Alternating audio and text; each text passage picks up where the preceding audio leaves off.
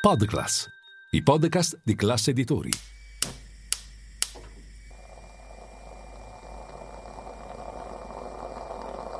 Buongiorno dal gruppo Classe Editori. Io sono Massimo Brugnone. Oggi è giovedì 6 aprile e queste sono notizie a colazione, quelle di cui hai bisogno per iniziare al meglio la tua giornata.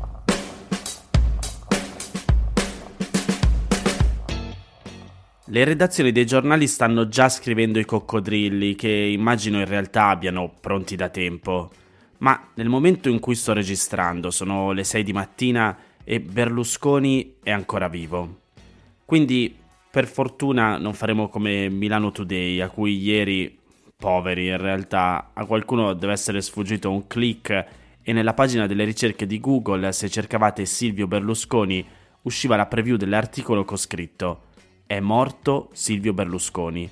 L'ex presidente del Consiglio si è spento XXXX. Non è facile lavorare sul tempo reale e internet purtroppo non perdona. Quindi un pensiero ai colleghi di Milano Today. Comunque, dicevo, almeno mentre sto registrando è ancora vivo, quindi occupiamoci di politica, sì, ma parlando di altro. Martedì è circolata la notizia che è stata costituita la commissione di vigilanza RAI e praticamente tutti i giornali puntavano sul fatto che è composta da sole donne. Ora, al di là di questo dettaglio, la domanda più interessante secondo me è che cosa fa la commissione di vigilanza RAI? Come spesso accade, ci aiuta il post che spiega come la commissione parlamentare di vigilanza RAI sia l'organo collegiale del Parlamento che ha il compito di sorvegliare l'attività della televisione pubblica, la RAI appunto, e di decidere e programmare gli indirizzi delle reti. È stata eletta presidente Barba Floridia, senatrice del Movimento 5 Stelle, mentre come sue vicepresidenti sono state scelte l'ex ministra Maria Elena Boschi, deputata di Azione Italia Viva, e Augusta Montaruli, deputata di Fratelli d'Italia che lo scorso febbraio si era dimessa da sottosegretaria all'Università e alla ricerca nel governo di Giorgia Meloni dopo una condanna in Cassazione per peculato. La commissione di vigilanza RAI è una bicamerale, cioè è formata sia da membri della Camera dei Deputati che da membri del Senato, che come in tutte le commissioni parlamentari vengono scelti in modo da rispettare la rappresentanza del Parlamento. Ci sarà quindi una maggioranza di membri di Fratelli d'Italia, il partito più votato alle ultime elezioni e che ha più parlamentari e così via con gli altri partiti è da sempre una delle commissioni più discusse e criticate perché il suo funzionamento permette di fatto al governo di controllare indirettamente le decisioni aziendali della RAI, più che sorvegliare il suo operato. La commissione ha impiegato cinque mesi e mezzo a formarsi rispetto all'entrata in carica dell'attuale Parlamento perché i partiti d'opposizione hanno faticato a mettersi d'accordo su chi indicare alla presidenza, che, secondo una prassi informale, deve essere espressione dell'opposizione.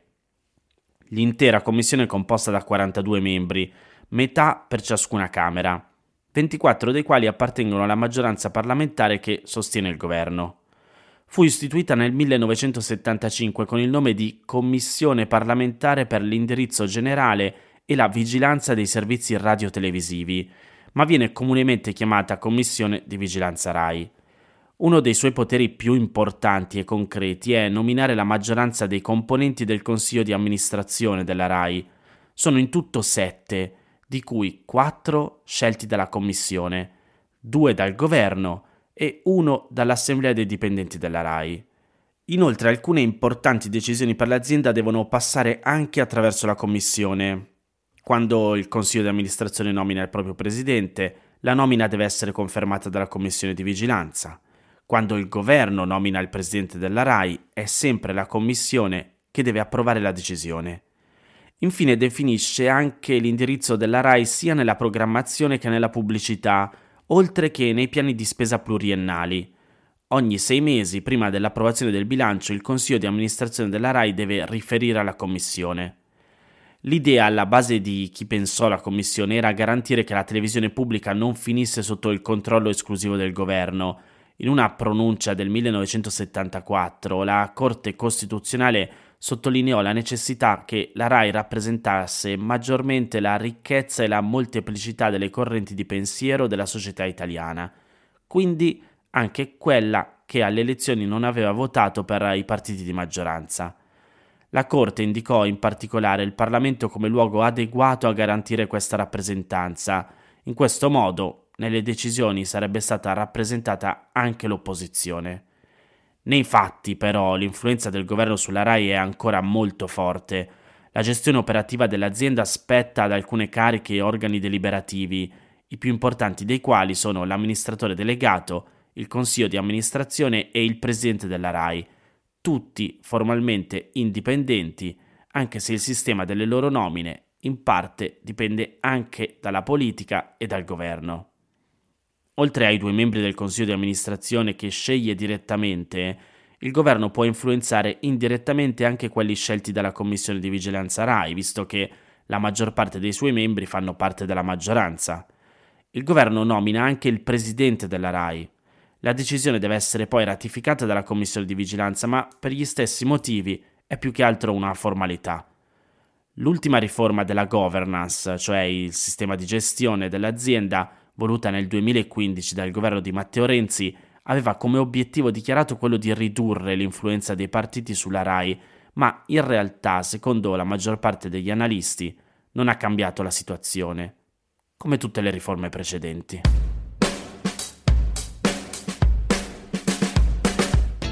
In Tunisia l'acqua potabile ha cominciato a essere razionata a causa della grave siccità e in Lombardia è stata rinviata l'irrigazione dei campi. L'obiettivo è fare scorta di acqua in una situazione di grave siccità che nei prossimi mesi rischia di compromettere le coltivazioni.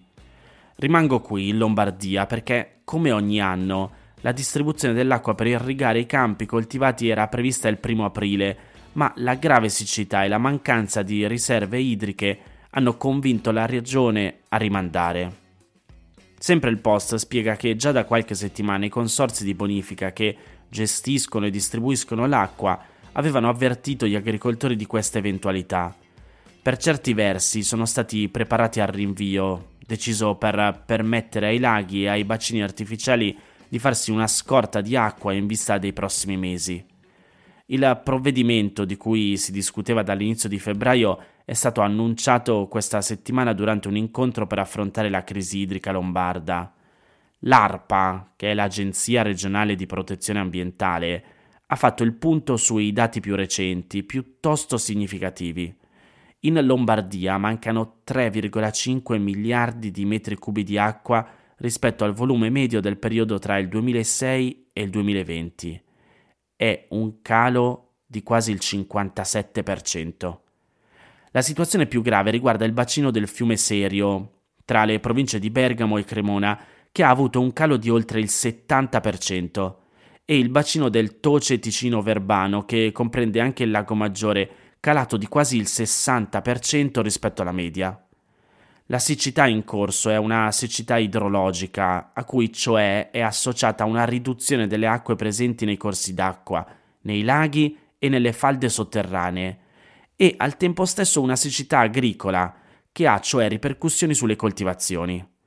Non è dovuta solo a una carenza di precipitazioni molto prolungata, ma anche a temperature più alte della norma che, in associazione al tempo quasi sempre soleggiato, hanno portato a un aumento della quantità d'acqua che evapora dal terreno e traspira dalle piante.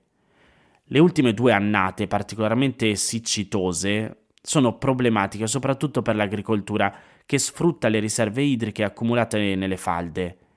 Nelle ultime settimane c'è stata qualche pioggia, non soltanto in Lombardia, ma non in quantità sufficiente a risolvere la mancanza di acqua.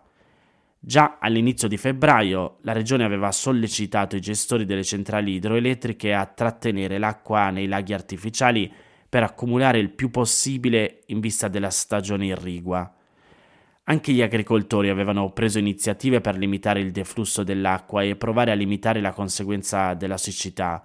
In provincia di Pavia, per esempio, alcuni coltivatori di riso che possono gestire l'acqua anche in inverno, a seconda delle tecniche di coltivazione utilizzate, nel mese di gennaio hanno sommerso i terreni in modo che l'acqua, filtrando nel suolo, ricaricasse la falda. Tuttavia sono tecniche temporanee che possono dare sollievo nel breve periodo, ma che non risolvono il problema di questa siccità che ha dimensioni e durata eccezionali. Le conseguenze per l'agricoltura sono significative, anche se calcolare i danni per l'intero settore non è facile. Quel che è certo è che in Lombardia vengono coltivati 6.000 km quadrati di territorio e l'agricoltura lombarda rappresenta il 16% della produzione agroalimentare italiana.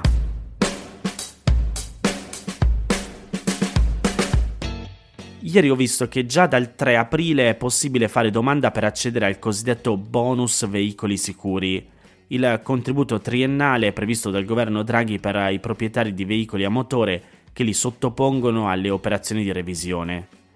Così, siccome ho fatto la revisione a gennaio, sono andato a guardare di che si trattava. Ebbene, sapete di quant'è il contributo previsto?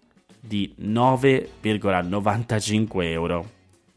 Ammetto che mi sono chiesto se il tempo che ci avrei messo a chiedere il contributo sarebbe valso la pena dei soldi che avrei ricevuto. Però poi ho avuto la curiosità di vedere come funzionava per potervelo raccontare e così ho voluto provare. Per fare domanda bisogna andare sul sito www.bonusveicolisicuri.it. Una volta atterrati sul sito bisogna fare accesso tramite SPID, carta d'identità elettronica oppure con la carta nazionale dei servizi. Dopodiché la procedura in realtà è molto semplice, basta avere a portata di mano la targa della propria auto, anzi del proprio veicolo a motore, e l'IBAN sul quale si vuole ricevere il rimborso. La revisione deve essere fatta nel 2023 e si può fare domanda solo dopo che è stata effettuata la revisione, perché si tratta di un rimborso, quindi appunto viene dato dopo che l'importo è stato pagato.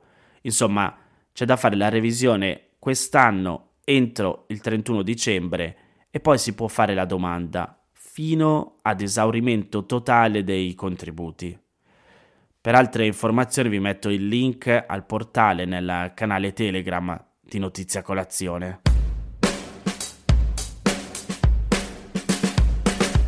Queste erano le notizie a colazione di oggi. Se volete suggerirmi alcune notizie o mandarmi i vostri commenti su quelle trattate, potete scrivermi all'indirizzo notiziacolazione.it. Se volete rimanere aggiornati c'è il canale Telegram di Notizia Colazione nel sommario della puntata trovate il link per gli altri podcast del gruppo Classe Editori. Io vi aspetto domani per iniziare insieme una nuova giornata. Un saluto da Massimo Brugnone.